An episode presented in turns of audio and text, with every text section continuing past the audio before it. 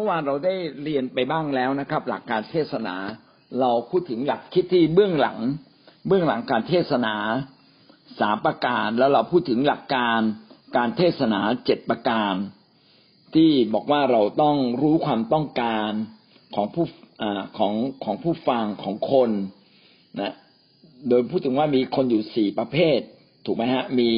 กลุ่มพวกนักเรียน กลุ่มพ่อค้า กลุ่มครอบครัว กลุ่มคนทั่วไป แล้วเราพูดถึงว่าการเทศนาต้องเป็นการดลใจ เป็นการชนะใจคนมากกว่า เป็นการให้ข้อมูล การเทศนาจะต้องมีพูดถึงเรื่องข่าวประเสริฐ การเทศนาจะต้องมีตัวอย่างที่แตะต้องใจคน การเทศนาต้องเป็นการหักมุม ความคิดฝ่ายโลกกลับมาสู่ทางพระเจ้า ความการเทศนาจะต้องเป็นการสร้างความเป็นกันเอง แล้วก็การเทศนาจะต้องมีการแนะนำวิทยากร เพื่อให้ผู้ฟังเนี่ยยอมรับ เพื่อผู้ฟังจะได้เปิดใจนะเปิดพื้นที่การฟัง เรามาขึ้นข้อสามนะครับ ข้อแนะนำในการเรียกรับเชื่อ เนื่องจากว่าเวลาเราเทศนาเนี่ยจะมีคนที่เพิ่งเข้ามาอยากจะรู้จักพระเจ้า แล้วถ้าเราได้มีการ พูดข่าวประเสริฐแล้วตะกี้เราบอกแล้วใช่ไหมก็การเทศนาต้องสอดแทรกการพูดข่าวประเสริฐ เราได้พูดข่าวประเสริฐแล้วอะ แต่เราไม่ได้เรียกนำรับเชื่อ ก็จะเป็นการเสียโอกาสอย่างมาก การเรียกนำรับเชื่อเนี่ย เป็นการบุกไฟวิญญาณ ที่จะทำให้คนคนหนึ่งเนี่ย เปลี่ยนจากการอยู่ในโลก มาเปลี่ยนปาอยู่ในทางของพระเจ้า ดังนั้นเราจึงต้องเรียกนำรับเชื่อ เพื่อให้เขาเนี่ยเปิดใจ ต้อนรับพระเยซูเข้ามาในใจ แน่นอนเลย แม้เขาไม่ได้รับเขาไม่ได้เอ่ย จะรับเชื่อ ใจเขารับเชื่อก็เท่ากับเชื่อพระเยซูก็จริง แต่การที่เขาเชื่อแบบนั้นอะ จะไม่ลึกในพระเจ้า เราต้องให้เขาลึกในพระเจ้า ด้วยการให้เขาเปิดปากเปิดปากออกเสียง บอกความตั้งใจเลยว่า ฉันต้องการเชื่อพระเยซู การที่เราจะต้องเปิดโอกาสแบบนี้เป็นสิ่งที่ ผู้เทศนาจะต้องสนใจและคำนึง ทุกครั้งที่เรามีการเทศนา เราควรจะเรียกนำรับเชื่อ มีเรื่องเรื่องหนึ่งดูเหมือนตลกนะฮะแต่เป็นตลกที่ อยากให้พี่น้องฟังกันแล้วกัน แล้วพี่น้องจะว่ามันมันเป็นยังไงบ้างปรากฏว่ามีครอบครัวหนึ่งเนี่ยภรรยามาเชื่อพระเจ้า แล้วก็พาสามีเนี่ย มาโบสถ์สามีก็มาโบสถ์นะครับ มาสามปี สี่ปีมาจนทุกคนในโบสถ์เข้าใจว่าคนนี้รับเชื่อพระเจ้าแล้ว โดยที่ผู้ชายคนนี้ยังไม่เคยต้อนรับพระเยซูเลย แต่ดำเนินชีวิตเหมือนคริสเตียนทุกอย่างร้องเพลง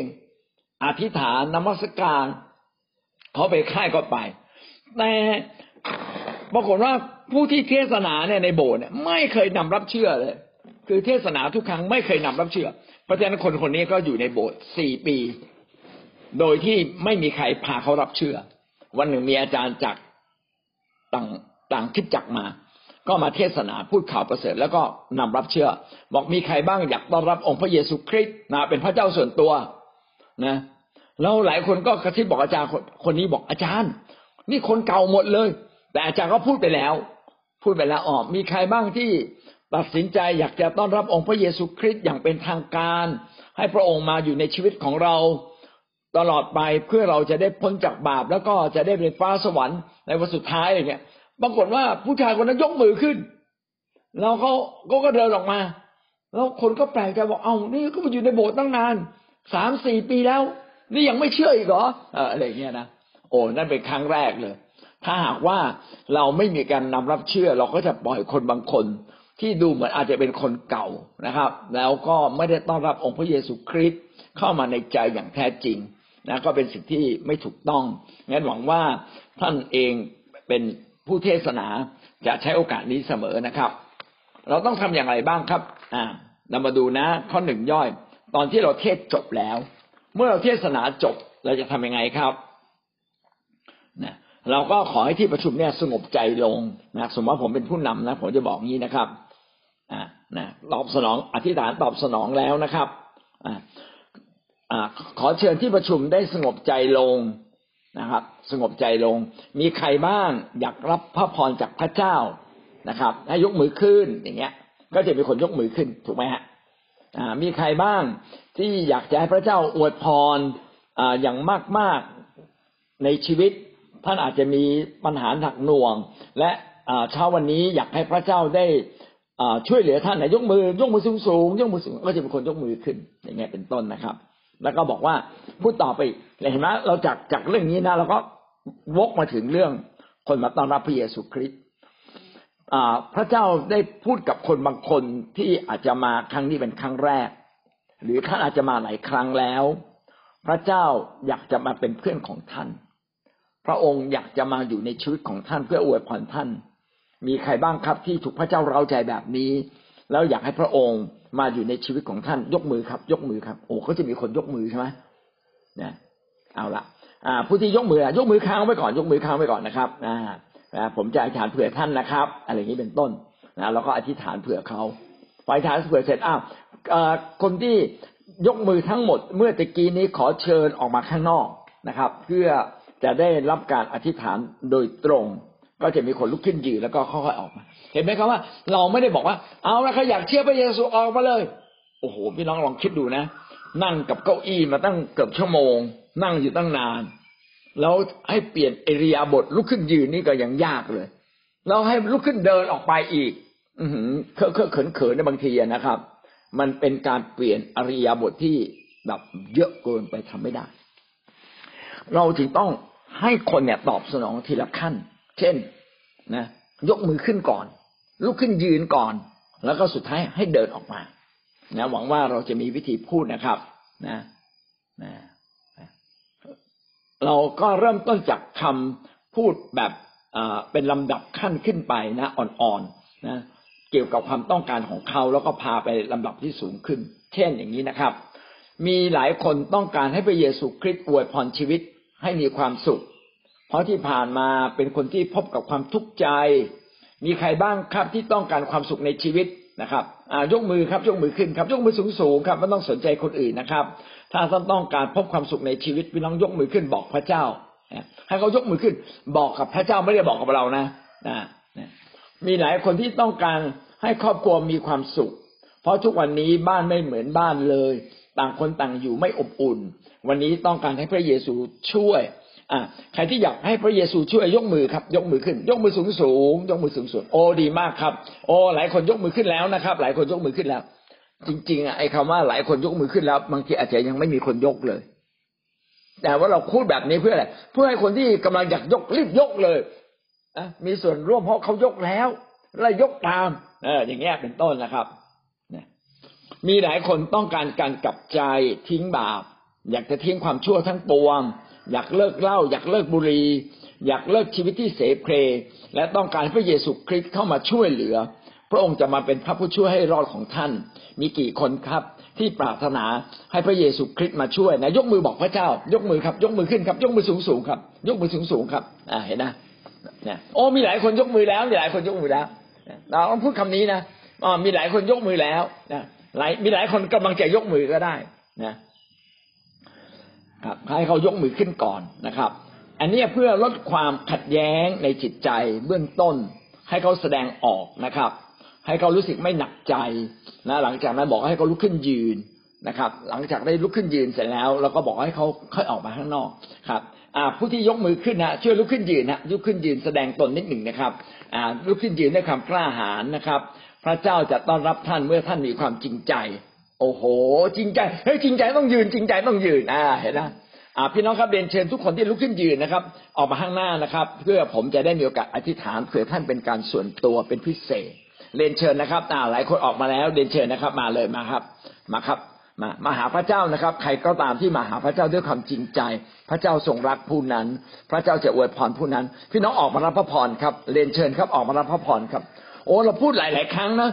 พูดแล้วพูดอีกพูดแล้วทำให้คนเป็นไงทำให้คนกล้าเดินออกมาข้างนอก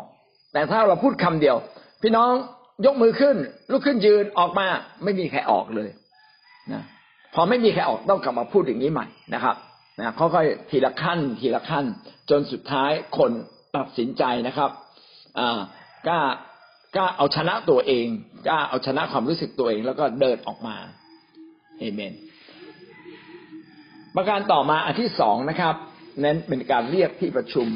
ประการที่สองอ่าอ๋อเนี่ยผมพูดไปแล้วนะครับ เชิญคนที่ยกมือออกมา เพื่อข้าพเจ้าจะอธิษฐานเผื่อ ให้ได้รับพระพรของพระเจ้า ต้องพูดด้วยน้ำใจว่าคนกำลังขยับตัวออกจากที่ประชุม ทั่วที่ประชุมแล้ว อันนี้เป็นการพูดเพื่อกระตุ้นใจนะอันนี้ผมพูดไปแล้วข้อสองนะครับ ก็คือว่าให้เขายกมือขึ้นแล้วก็บอกว่า ขอเรียนเชิญครับ ผมจะอธิษฐานเผื่อท่านเป็นกรณีพิเศษนะและอธิษฐานเผื่อท่านอย่างใกล้ชิดนะนะ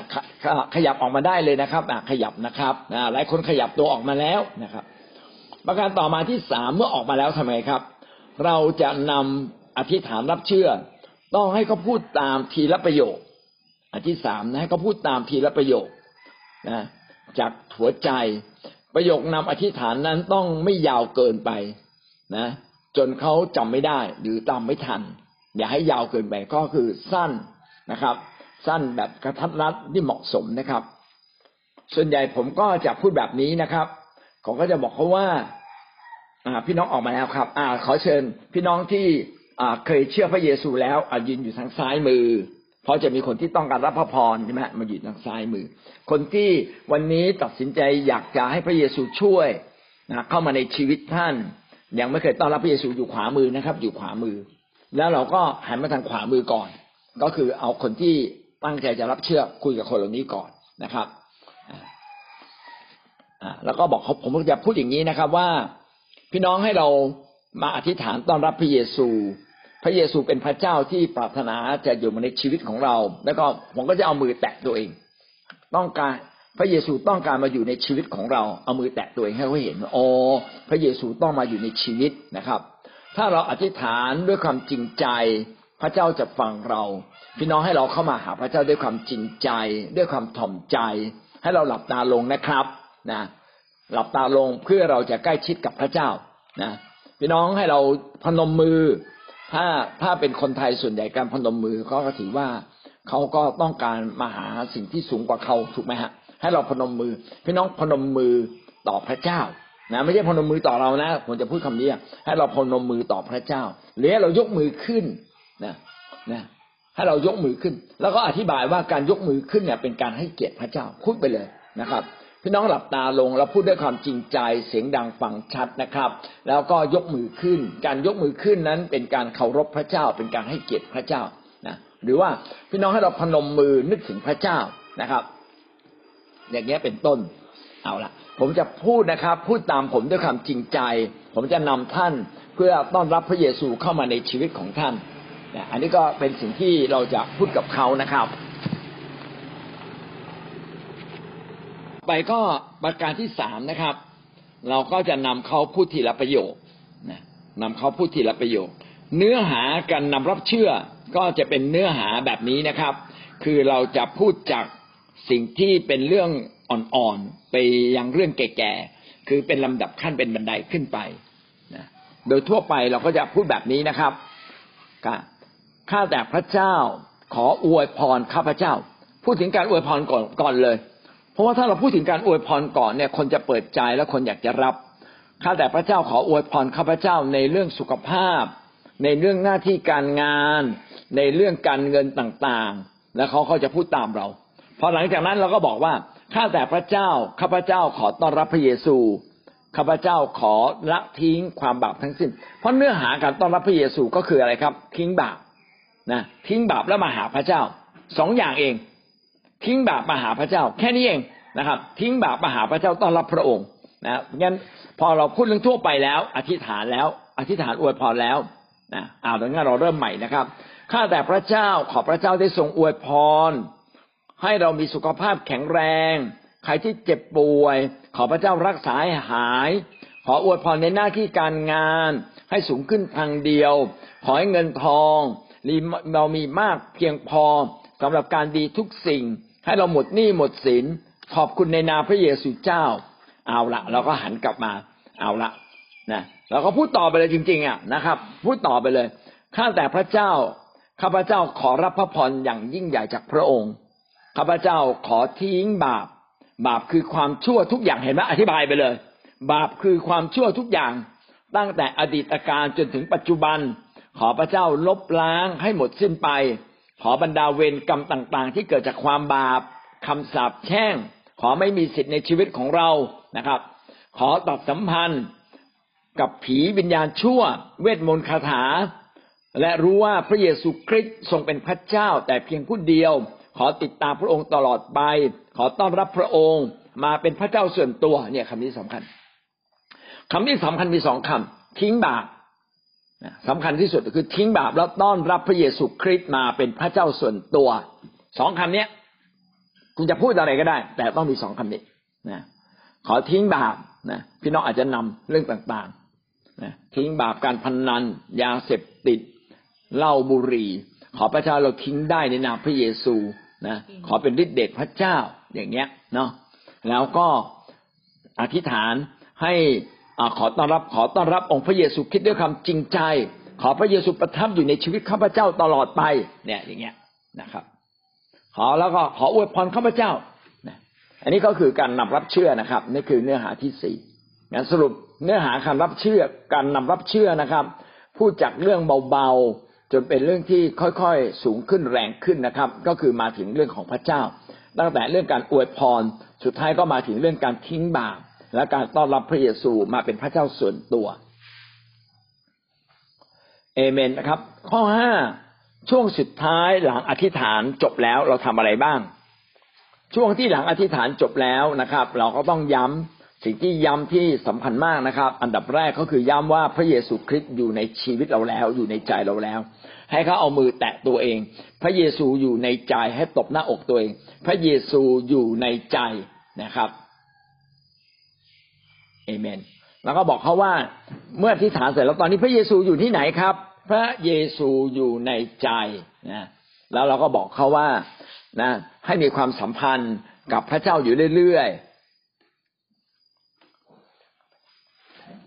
ให้เรามีความสัมพันธ์กับพระเจ้าอยู่เรื่อยๆ ด้วยการอธิษฐานทุกวัน นะครับนะแล้วก็บอกให้เขาทูลขอพระเจ้านะมาให้เขาทูลขอพระเจ้าวันนี้ท่านมีสิทธิ์ที่จะทูลขอพระเจ้าเป็นการส่วนตัว อะไรก็ตามที่ท่านขอพระเจ้าด้วยความจริงใจนะด้วยความต้องการพระเจ้าจะทรงช่วยคุณนะครับอาก้มศีรษะหลับตานะครับ ขอพระเจ้าลองนึกถึงสองสามสิ่งนะครับ ที่อยากให้พระเจ้าช่วยนะนึกถึงสองสามสิ่งที่อยากให้พระเจ้าช่วยอย่างเงี้ยเขาก็จะอ่าวละนึกในใจ แล้วเราก็อธิษฐานเผื่อเขา หลังจากนั้นเราย้ำเรื่องอะไรครับ เราย้ำสองเรื่องแล้วนะ ย้ำเรื่องว่าพระเจ้าอยู่ในใจ ย้ำว่าให้เขาขอพรจากพระเจ้าเป็นการส่วนตัวนะแล้วเราก็อธิบายสั้น ๆ ว่า คิดจากนี้ทุกคนเป็นเจ้าของนะครับ ไม่มีชั้นวรรณะขอต้อนรับพวกท่านนะครับ เรามาเป็นพี่น้องกัน นี่ เห็นไหมต้องอย่าลืมพูดคำนี้นะคิดจักของเราเนี่ยเป็นของทุกคนนะ ไม่มีชั้นวรรณะนะครับ เราเป็นกันเอง เราเป็นกันเอง เราขอต้อนรับทุก ๆ คนนะครับ แล้วก็ย้ำว่าถ้าเป็นไปได้นะครับ มาผูกพันทุกวันอาทิตย์ มาตื่นเต้น มารับกำลังใจที่นี่มาเติมมามาเติมมาเติมชีวิต มามาชาร์จแบตชีวิตนะที่คิดจักทุกวันอาทิตย์นะเราก็อาจจะบอกว่าเรื่องพระคัมภีร์เป็นเรื่องสำคัญ ให้เขาได้อ่าน อ่านวันละหนึ่งบท ซึ่งจริง ๆ ตอนที่ย้ำตรงนี้เราอาจจะไม่มีเวลาอาจจะไม่มีเวลาก็ทํำยังไงครับขอการแนะนำว่าคนที่เชื่อแล้วก็จัดอีกห้องหนึ่งเขาเรียกว่าห้องต้อนรับพิเศษ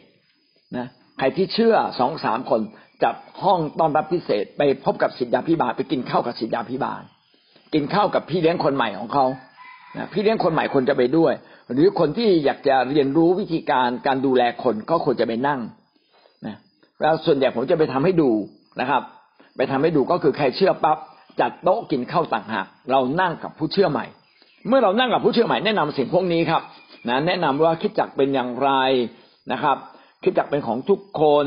เราไม่มีชั้นมันนะนะขอต้อนรับนะครับ คิดจักเป็นที่ที่เราจะรับการเติมเต็มฝ่ายชีวิตฝ่ายจิตวิญญาณ คิดจักเป็นที่ที่สอนชีวิตให้มาเรียนรู้ด้วยกันเราเป็นมาเป็นเพื่อนกัน อย่างเงี้ยก็จะมีคนเข้ามา แล้วเราก็แนะนำ ตอนที่เราแนะนำเราก็จะแจกเอกสารสองใบ แล้วก็มีแจกพระคัมภีร์นะอยากให้ทุกคิดจักมีนะครับ แจกพระคัมภีร์ใหม่หนึ่งเล่ม แล้วก็แจกบทเรียนเป็นกระดาษสองใบนะครับ ใบแรกก็คือใบแรกก็คือการต้อนรับพระคริสต์นะก็คือพูดถึงข่าวประเสริฐห้าเรื่องถูกไหมฮะใบต้อนรับพระคริสต์ใบติดตามพระคริสต์หรือว่าใบชีวิตใหม่อันเดียวกัน แล้วก็ อาจจะมีการตอบคำถามสี่คำถามของอาจารย์พีเอ็นสี่ห้าคำถามของอาจารย์พีเอ็นที่อธิบายว่าทำไมทำไมจึงต้องเชื่อพระเจ้า เนี่ยเป็นต้นนะครับ สิ่งพวกนี้ก็จะทำให้ความสัมพันธ์ระหว่างผู้เชื่อใหม่ ซึ่งเชื่อในวันนั้นกับเราสนิทสนมกัน แล้วเราก็ให้เขาได้พบกับพี่เลี้ยงของเขา บอกว่าเนี่ยเขาเป็นคนที่เชื่อมาก่อน เขาจะมี ความเข้าใจ เขาจะสามารถแนะนำพี่นะครับ ในสิ่งที่พี่ยังไม่รู้ให้แก่พี่ เขาอาจจะแวะไปเยี่ยมพี่ที่บ้านนะครับ ลองตกลงกันดูว่าเขาจะไปยังไงจะจะไปกันวันไหนได้ แล้วพี่เลี้ยงก็เปิดตัวเลยครับ โอ้พี่เป็นยังไงบ้างสบายดีใช่ไหมครับผมอยากจะได้แสดงความยินดีกับพี่ในเรื่องนี้จังเลยในวันพรุ่งนี้ มีเวลาไหนที่ว่างสักครึ่งชั่วโมงไหมครับ ผมจะไปหา ผมอยากจะเอาของขวัญไปให้สักเล็กน้อย อย่างเงี้ย ก็เท่ากับเป็นการนับติดตามผลยี่สิบชั่วโมงยี่สี่ชั่วโมงในเวลานั้นเลยเราทำให้คนที่มาเป็นผู้เชื่อใหม่ก็ตอบรับแล้วเราก็นับเวลาจดสถานที่จดเวลาจดเบอร์โทรศัพท์กันให้เรียบร้อยเอเมนนะครับ สิ่งที่เราต้องคำนึงนะครับ สิ่งที่เราต้องคำนึงในการที่เราจะนำรับเชื่อ หรือเทศนามีสิบข้อคิดนะครับสิบข้อคิดที่เราต้องสนใจ อันที่หนึ่งนะครับ อย่าแตะต้องศาสนาหรือสถาบันที่เขานับถือ อย่าบอกว่าศาสนาเขาไม่ดี อย่าบอกว่าศาสนาเขาไปถึงสวรรค์ไม่ได้ อย่าพูดเลยนะครับ ห้ามพูดเด็ดขาดนะครับ ประการที่สองก็คืออสมมุติว่าเรากำลังเทศนาอยู่ จะมีคนยกมือขึ้นถาม เราก็ให้เขาถามนิดหนึ่งแล้วก็บอกเขาว่าขอบคุณมากนะครับ ที่สนใจนะครับ ขอให้คุณฟังจนจบ เพราะว่าในคำเทศนานั้นจะมีคำตอบนั้นอยู่ด้วย หรือว่าเราอาจจะบอกเขาว่าหลังจากจบคำเทศนานี้แล้ว ผมจะได้มีโอกาสได้พูดคุยกับคุณเป็นการส่วนตัวนะครับงั้น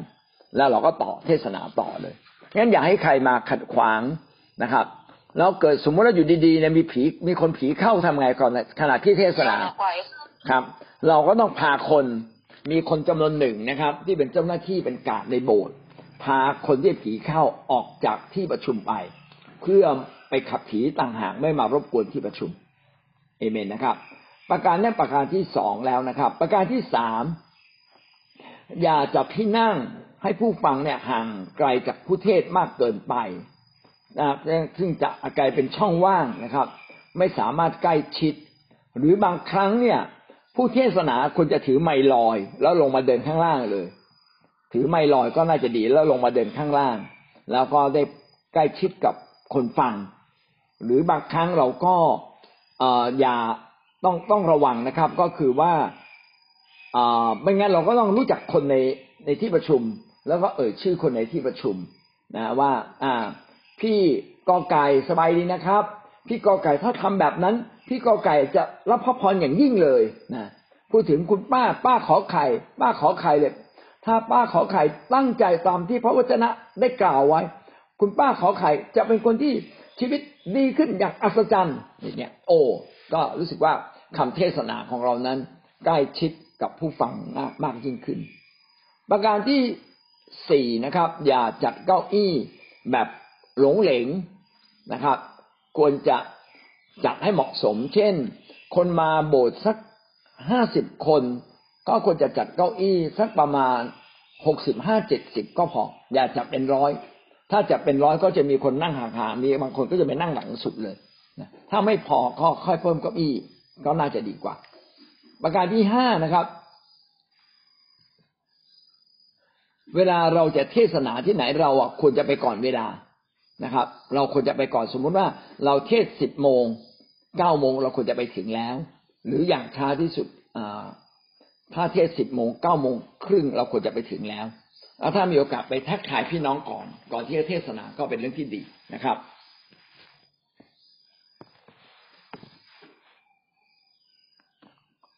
ที่ประชุมต้องมีสถานที่เหมาะสมในการนำรับเชื่อ คือหมายความว่าหน้าเวทีต้องโล่งพอสมควร ที่สามารถให้คนมายืน เพื่อเราจะนำรับเชื่อหรือว่าจะอธิษฐานเผื่อ นะครับ ไม่ควรจะจัดเก้าอี้ชิดเวทีจนเกินไป หรือห่างเวทีจนเกินไป แล้วก็อย่าจัดจนแน่นที่ไม่สามารถให้คนลุกจากที่นั่งได้ถ้าเขาลุกยากเขาก็ไม่อยากจะออกมางั้นดังนั้นเนี่ยโบสถ์ที่เล็กๆ ทั้งหลายเนี่ยต้องเปลี่ยนนะครับนะมีบางโบสถ์นี่แคบมากเลยนะห้องแถวเดียวแต่ว่านั่งฟากละสามคนสี่คน ตรงกลางนี่เกือบจะไม่มีที่เดิน แล้วก็ระหว่างแถวก็ชิดกัน คนเนี่ยก็จะลุกขึ้นออกมาจากแถวก็ยากมาก ถ้าเป็นแบบนี้คนใหม่มาก็เกรงใจก็ไม่กล้าออกมา ดังนั้นการจัดเก้าอี้นั่งก็ควรจะห่างกันนิดหน่อย ระหว่างแถวนะควรจะห่าง แล้วก็ห้องห้องห้องแถวหนึ่งนี่นะครับ โดยทั่วไปเนี่ยจุคนได้สิบห้ายี่สิบคนก็เยอะแหละดังนั้นพอเรามีคนสักสิบห้ายี่สิบคนเนี่ยต้องต้องทำห้องแถวใหม่ละต้องทำห้องประชุมมันใหญ่กว่าเดิม ย้ายห้องประชุมมันเล็ก ให้ห้องประชุมรู้สึกมันใหญ่ขึ้นนิดหน่อยนะครับก็จะทำให้คนเนี่ย อยากจะมาโบสถ์แล้วเราสามารถทำกิจกรรมได้ดียิ่งขึ้นด้วย ข้อที่เจ็ดนะครับ มีโปรแกรมดึงดูดใจภายหลังเทศนา เพื่อจะทำให้คนเนี่ยอยู่ฟังการเทศนา เช่น หลังจากเทศนาเสร็จแล้วนะจะมีการอธิษฐานเผื่อ อย่างเงี้ยโอ้โหคนตื่นเต้น อยากรับการอธิษฐานเผื่อ ก็เป็นเรื่องไฟวิญญาณหรือ หลังจากเทศนาเสร็จแล้วเราจะมีการแสดงนะของเด็ก โอ้พ่อแม่เด็กก็ต้องอยู่อยู่อยู่ดูดูเด็กแสดงพออยู่ดูเด็กแสดงก็ได้ฟังเทศนาด้วย อันนี้ก็หวังว่า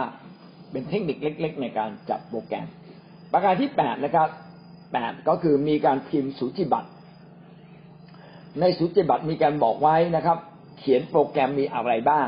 แต่ไม่เขียนรายละเอียดที่กำหนดเวลาชัดเจนเกินไป แต่มีการเขียนไว้ว่าโปรแกรมมีอะไรบ้าง ใครเป็นคนที่ดำเนินโปรแกรม ประการที่เก้านะครับ มีการประชาสัมพันธ์นะในโบสถ์ก็เช่น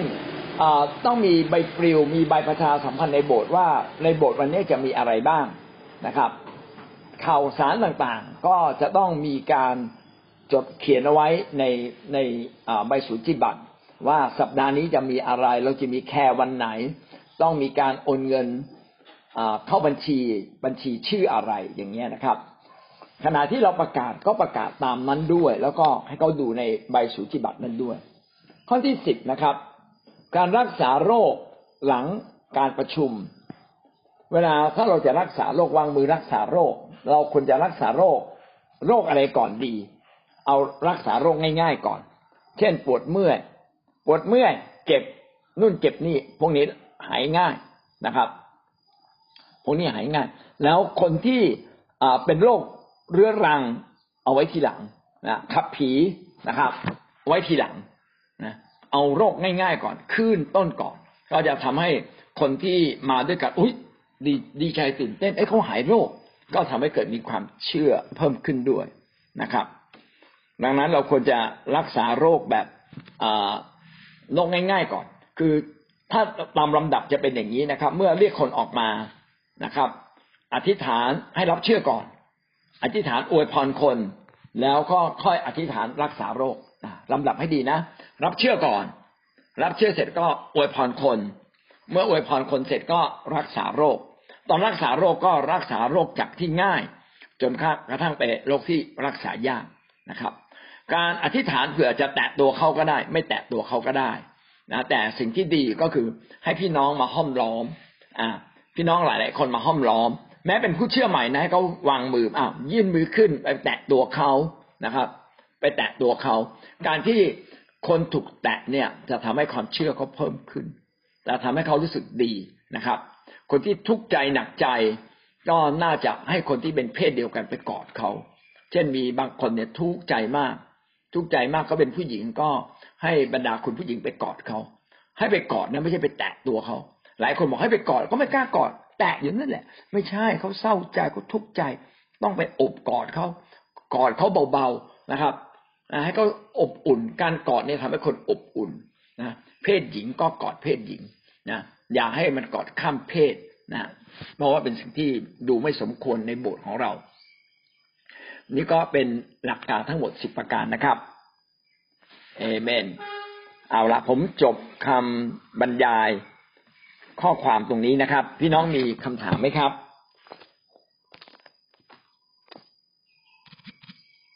มุดว่ามีคนทุกข์ใจมาก ๆ แล้วเราจะทำไงครับ อธิษฐานเผื่อเสร็จแล้วก็นัดเขาคุยต่างหากเลยนะครับ บอกว่าเดี๋ยวตอนเย็นหลังจากจบโปรแกรมแล้วกี่โมงกี่โมงจะเพิ่งกลับบ้านว่างไหมหรือว่านัดเขาโทรศัพท์มาคุยกับเรานะครับนะว่าเออคุณพี่นะคุณน้องหรือว่าคุณป้าปัญหาของคุณป้าเนี่ย น่าจะมีรายละเอียดเยอะนะ เดี๋ยวคุยกับคนนี้ก่อน หรือถ้ายังไงยังไม่เรียบร้อยก็เย็นวันนี้ผมว่าง ช่วยเอาโทรเอาเบอร์โทรศัพท์โทรมาหาผมได้เลยแล้วผมจะโทรกลับนะครับ เพื่อเราจะได้คุยกัน หรือถ้าสะดวกก็นัดเวลาเพื่อเราจะคุยในรายละเอียดเพื่อแก้ปัญหากัน พี่น้องในวันอาทิตย์เนี่ย เราไม่ควรจะมาแก้ปัญหาคนคนเดียว เพราะว่าวันอาทิตย์เป็นวันที่เราออกร้านเป็นวันที่เราพบกับคนเยอะ เราควรจะแตะคนให้มากที่สุด ส่วนคนที่มีปัญหาลึกๆ อาจจะเป็นบ่ายไปแล้วหรือเย็นไปแล้ว ค่อยไปคุยกับเขาก็ได้ หรือนัดวันเป็นค่ำคืนนั้นหรือว่าเป็นเช้าวันต่อไปนะครับ ถ้าหากว่าเราใช้เวลากับคนที่เขาเป็นเรื่องละเอียดอ่อนเยอะมีรายละเอียดเยอะมีข้อมูลเยอะบางทีชั่วโมงเดียวไม่จบนะฮะอาจจะต้องต้องชั่วโมงครึ่งถึงสองชั่วโมง ก็จะทำให้โปรแกรมต่างๆ ที่เราวางไว้ตอนบ่ายวันอาทิตย์เนี่ยไม่สามารถทำได้ ดังนั้นเนี่ยในวันอาทิตย์เนี่ยเราต้องแตะคนให้กว้างที่สุดก่อน แล้วก็ใครที่ต้องการให้เราเจาะลึกปัญหาในบางเรื่อง ก็จะได้เอามาคุยกันต่างหากนะครับ อันนี้ก็คือเรื่องการที่เราจัดเวลาให้ถูกต้อง เพราะไม่งั้นเนี่ยเราก็จะใช้เวลากับคนเพียงคนเดียว แล้วการขับผีปกติการขับผีเนี่ย ผีง่าย ๆ นะขับห้านาทีก็ออกแล้วแต่ผีบางทีผีดื้อขับยาก พี่น้องก็ต้องพาไปห้องอื่น เพื่อจะได้ไม่รบกวนบรรยากาศอื่น ๆ ในโบสถ์นะครับ แล้วถ้ายังไม่ออกก็ปล่อยไว้ก่อนนะฮะไม่ต้องขับผีให้ออกในเวลานั้นนะให้เขาทิ้งช่วง ให้คนถูกขับหายเหนื่อยแล้วก็ผู้ขับก็หายเหนื่อยด้วย แล้วเสร็จแล้วก็อาจจะเป็นบ่าย หลังจากที่เราประชุมเสร็จแล้วก็ค่อยว่ากันใหม่ หรือกินข้าวเสร็จแล้วมีโปรแกรมโปรแกรมเสร็จแล้วก็มาขับผีกันใหม่ ก็ยังได้ ไม่ต้องขับต่อเนื่องไปนะครับ อันนี้ก็จะทำให้วันอาทิตย์เนี่ยเราสามารถบริหารเวลาได้อย่างดีนะเป็นเรื่องการเทศนา ผมอยากจะแนะนำอีกในวันอาทิตย์นะครับ ว่าวันอาทิตย์เนี่ยน่าจะมีชั้นเรียนพระวจนะเพื่อชีวิตหลาย ๆ ชั้น เช่น มีชั้นสำหรับครอบครัว ชั้นสำหรับเด็กวัยรุ่นนะมีชั้นสำหรับผู้สูงอายุ หรือว่าผู้สูงอายุกับครอบครัวอาจจะรวมกัน แต่ถ้าเป็นครอบครัวใหม่เขาควรจะมีชั้นใหม่ของเขา เพราะเขาจะมีปัญหาเกี่ยวกับเรื่องลูก การดูแลลูก เรื่องความ การจัดการภายในครอบครัวของเขา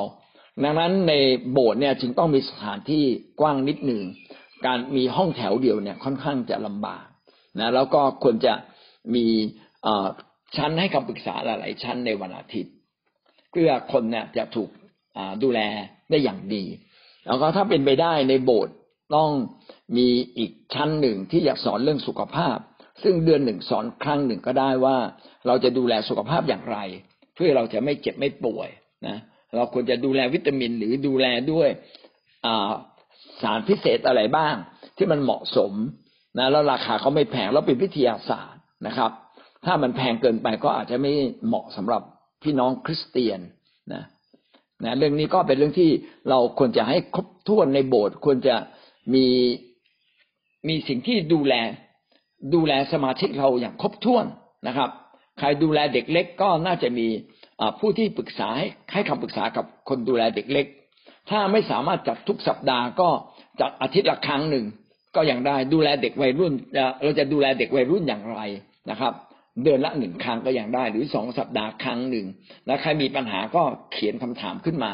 หรือว่าสำหรับคนที่ยังไม่แต่งงานเขาควรจะมีครอบครัวเขาควรจะมีหลักการในการดูแลในการหาคนที่ดีสำหรับชีวิตเขาอย่างไรบ้าง นะครับ แล้วก็หวังว่าเราไม่เพียงแต่เทศนาอยู่บนเวที แต่ว่าในเวลาตลอดวันอาทิตย์ ซึ่งมีตั้งแต่เช้าถึงบ่ายถึงเย็นเนี่ยนะครับ เราควรจะจัดเวลาเพื่อจะเสริมสร้างชีวิตพี่น้องอย่างครบถ้วนจริง ๆ เอเมนนะครับ มีท่านใดอยากจะแลกเปลี่ยนหรือเสนอความคิดเห็นไหมครับเดนเชิญนะครับ ถ้าเราจะอวยพรคนคนหนึ่ง เราควรจะทำอย่างไร พี่น้องการอวยพรก็คือการกล่าวอ้างอิงพระสัญญาของพระเจ้า ว่าพระเจ้าจะอวยพรเรา เพราะว่าคำของพระเจ้านี่มีเยอะมากเลยว่า เมื่อเราเข้ามาอยู่ในทางของพระเจ้า ชีวิตของเราจะครบถ้วนบริบูรณ์นะครับ ดังนั้นเนี่ยเราก็อวยพรเขาว่าพระเจ้า ก็อวยพรสามสามส่วนใช่ไหมครับ ร่างกายจิตใจจิตวิญญาณ เวลาจะอวยพรคนนะครับ ก็เริ่มต้นจากร่างกายก่อน เพราะว่าเป็นเป็นสิ่งที่เห็นชัดเจนนะครับ ความเจ็บป่วยนะความรู้สึกไม่เพียงพอ ความขัดสนเรื่องหนี้สินนะแล้วอวยพรไปไปธรรมชาติไปร่างกายก่อนอวยพรไปจิตใจก็คือคนจะมีความเครียดจะมีความหวาดกลัว คนจะมีความรู้สึกว่าเว จะรู้สึกว่าตัวเองไม่มีเพื่อน จิตใจห่อเขียว จิตใจขาดกำลังงั้นเราก็อวยพรเขาว่าขอให้เขามีสิ่งดีเกิดขึ้นมีสิ่งใหม่มีความอบอุ่นนะแล้วก็สุดท้ายก็คืออวยพรฝ่ายจิตวิญญาณ จิตวิญญาณก็คือความรู้สึกส่วนลึกที่สุดในตัวเรา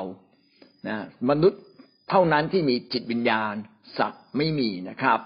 เมื่อเราอวยพรจิตวิญญาณพระคัมภีร์เขียนไว้ว่า จิตวิญญาณเนี่ยต้องการอาหารก็คือพระวจนะ จิตวิญญาณเราต้องการพระเจ้าและพระวจนะ ดังนั้นเนี่ยเวลาอวยพรคนอ่าเราก็ต้องอวยพรให้ถูกจุดอ่าละผมกลับมาที่เดิมที่อันดับแรกก่อนนะอวยพรทั้งฝ่ายร่างกายอวยพรยังไง มีสิ่งดีอะไรที่เขาอยากได้ พูดสิ่งนั้นให้กับเขา การที่เราพูดสิ่งดี ๆ ในสิ่งที่เขาอยากได้ เขาจะได้รับ เพราะว่านี่คือสิทธิอำนาจ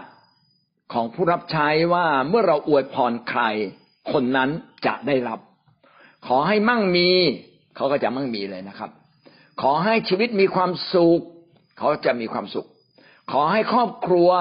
เป็นครอบครัวที่อบอุ่นยังไม่ได้บอกเลยว่าอบอุ่นได้อย่างไร แต่อวยพรว่าให้อบอุ่น เขาก็จะได้รับความอบอุ่นทันทีนะครับ ราะฉะนั้นเราการอวยพรคนเนี่ยก็คือเชื่อไม่ต้องสงสัย พูดด้วยคำเชื่อไม่ต้องสงสัย เป็นการรับจากพระเจ้า ถ้าเราพูดแบบไม่สงสัยเป็นเหมือนรับจากพระเจ้าเขาได้รับเลยนะครับ แล้วก็บอกเขาว่าให้รับด้วยความเชื่อ ต้องพูดคำนี้เสมอเลยนะ รับด้วยความเชื่อคือมั่นใจว่าจะเกิดขึ้น จงรับด้วยความเชื่อ มั่นใจว่าสิ่งนี้จะเกิดขึ้นซึ่งขณะที่เราอธิษฐานเราอาจจะพูดย้ำคำนี้ เราทำให้เขามั่นใจยิ่งขึ้น อันนี้คือการอวยพรฝ่ายร่างกาย อวยพรฝ่ายจิตใจนะครับอวยพรฝ่ายจิตใจ สมมติว่าเขาทุกข์ใจหนักใจกังวลใจ หลักการของพระเจ้าก็คือ ให้วางความเหน็ดเหนื่อยไว้ที่พระเจ้า จงวางภาระลงใช่ไหมก็บอกว่าอะจงวางปัญหาลงกับพระเจ้า อย่า จงวางความหนักใจเหล่านั้นลงที่พระเจ้า พระเจ้าจะแบกแทนท่าน เพราะว่าพระคัมภีร์เขียนไว้อย่างนั้นว่า พระเจ้าจะแบกภาระแทนเรา งั้นเราก็บอกเลย จิตใจเอ๋ย จงเชื่อฟังพระเจ้า จิตใจเอ๋ย อย่าได้ทุกข์ใจ ความทุกข์ใจไม่ได้มาจากพระเจ้า จงวางความทุกข์ใจลง พระเจ้าจะแบกความทุกข์ใจแทน พอเราพูดแบบนี้คนก็รู้สึกดีทันทีเลยโอ้ย พระเจ้าจะมาแบกความทุกข์ใจแทนฉันโอ้ดีขึ้นเลย เห็นไหมนะก็คือเราอธิษฐานทีละคำให้คนคิดตามเรา อันนี้เป็นการอวยพรคนเขาทำให้จิตใจเขาอะความทุกข์ใจก็หมดไป ถ้าเขาอยู่ในความกลัวเขาบอกว่าอย่ากกลัวเลยนะครับ พระเจ้าบอกอย่ากกลัวเลยนะครับ จงเผชิญหน้า พระเจ้าจะให้เรามีชัยชนะ เห็นว่ามันมีมันมีถ้อยคำฝ่ายจิตใจ ผมอยาก เห็นพวกเราเนี่ยมีถ้อยคำฝ่ายจิตใจ ซึ่งเราต้องเขียนขึ้นมาสมมุติว่า ผมเป็นนักเทศหน้าใหม่นะผมอยากรับใช้พระเจ้า ผมต้องเขียนถ้อยคำเหล่านี้ขึ้นมา ท่านท่านรู้ไหมว่าขณะที่ผมอธิษฐานเนี่ยนะผมเขียนถ้อยคำที่ผมจะอธิษฐานเพียบเลย หรือเวลาพี่น้องมีถ้อยคำอะไรที่อธิษฐานแล้วมันดีนะผมนี่คัดมาหมดเลยนะครับเก็บไว้เป็นปึกเลย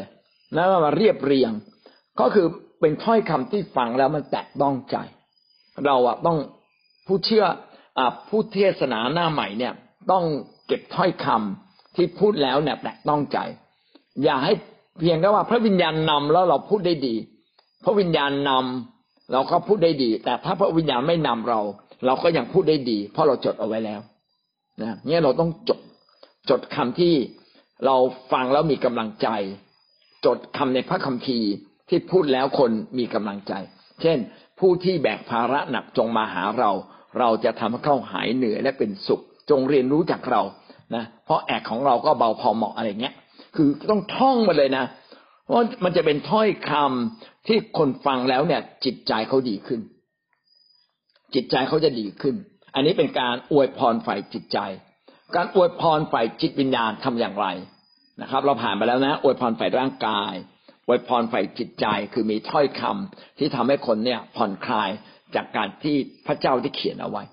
ประการต่อมาคือฝ่ายจิตวิญญาณ จิตวิญญาณเนี่ย เป็นเรื่องที่พระเจ้าทำพระเจ้าทำในเรา พระเจ้าจะกระทำในเรา พระเจ้าจะออกฤทธิ์ผ่านจิตวิญญาณ แล้วก็จากจิตวิญญาณก็ผ่านไปที่จิตใจ การที่พระเจ้าจะออกฤทธิ์ในจิตวิญญาณเราคือการใกล้ชิดพระเจ้า หลักมีอันเดียว ใกล้ชิดพระเจ้า การใกล้ชิดพระเจ้ามาจากอะไรครับ มาจากการยกย่องสารเสริญพระเจ้าสุดใจ เราไม่เพียงแต่ยกย่องสารเสริญ แต่ยกย่องพระเจ้าสุดใจ อันนี้จะเห็นได้ว่าผู้เชื่อใหม่จำนวนมาก ไม่สามารถพบพระเจ้าได้ เพราะเขาไม่ได้สารเสริญพระเจ้าสุดใจต้องให้เขาสารเสริญพระเจ้าสุดใจ เขาต้องรู้จักเพลงนั้น ผมจึงแนะนำบอกว่าเพลงอย่าเปลี่ยนบ่อยๆ แต่สมมุติว่าแม้เพลงเปลี่ยนไปแล้วเราเป็นคนใหม่ต้องมาร้องเพลงใหม่ทํำยังไงครับ ก็หลับตาร้อง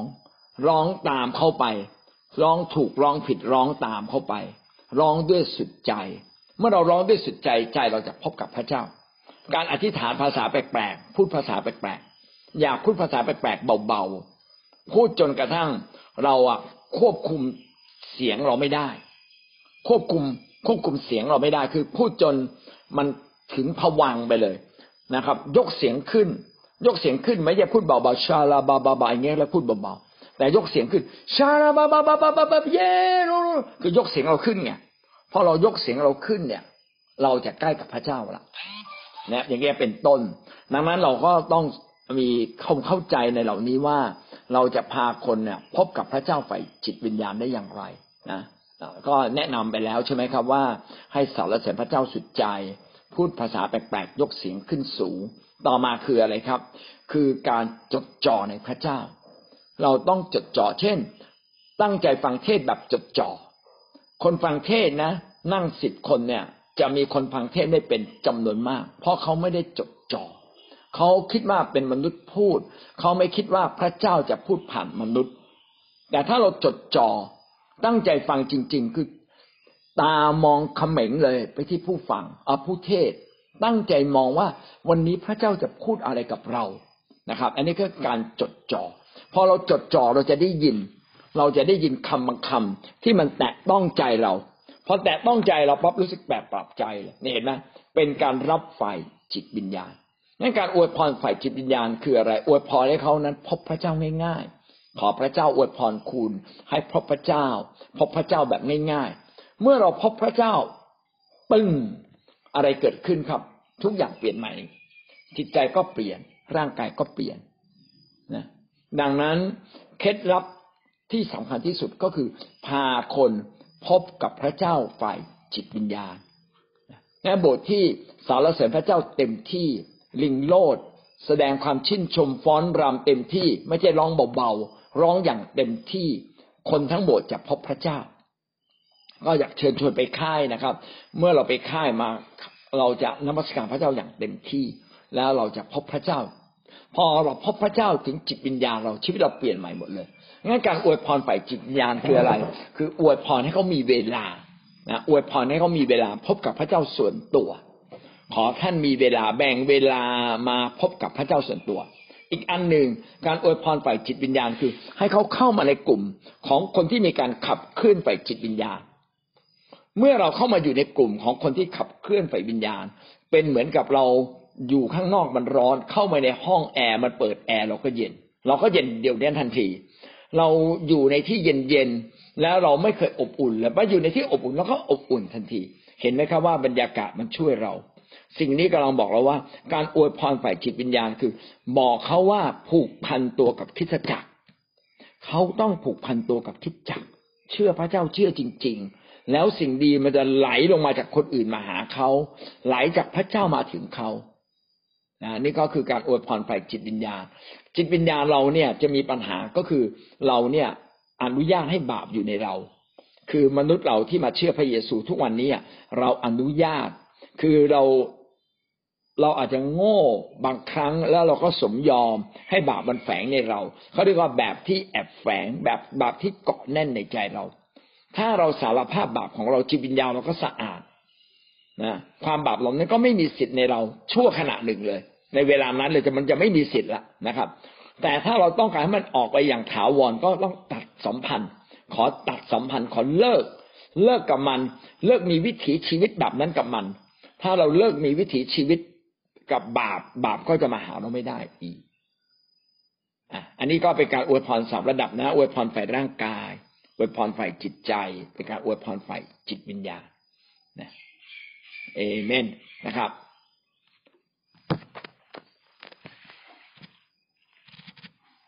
สามอย่างนี้เราอวยพรด้วยตัวเราเองได้ ไม่จำเป็นต้องให้ผู้นำอธิษฐานเผื่อก็ได้ แต่ถ้าเพื่อเกิดบรรยากาศที่ดีนะเพื่อเราจะตื่นเต้นก็ให้เป็นการอวยพรในที่ประชุม เราก็จะตื่นเต้นตามไปด้วย แต่ถ้าไม่ได้อยู่เข้าเข้าที่ประชุมท่านอธิษฐานอวยพรท่านเองด้วยความเชื่อท่านก็ได้รับนะครับ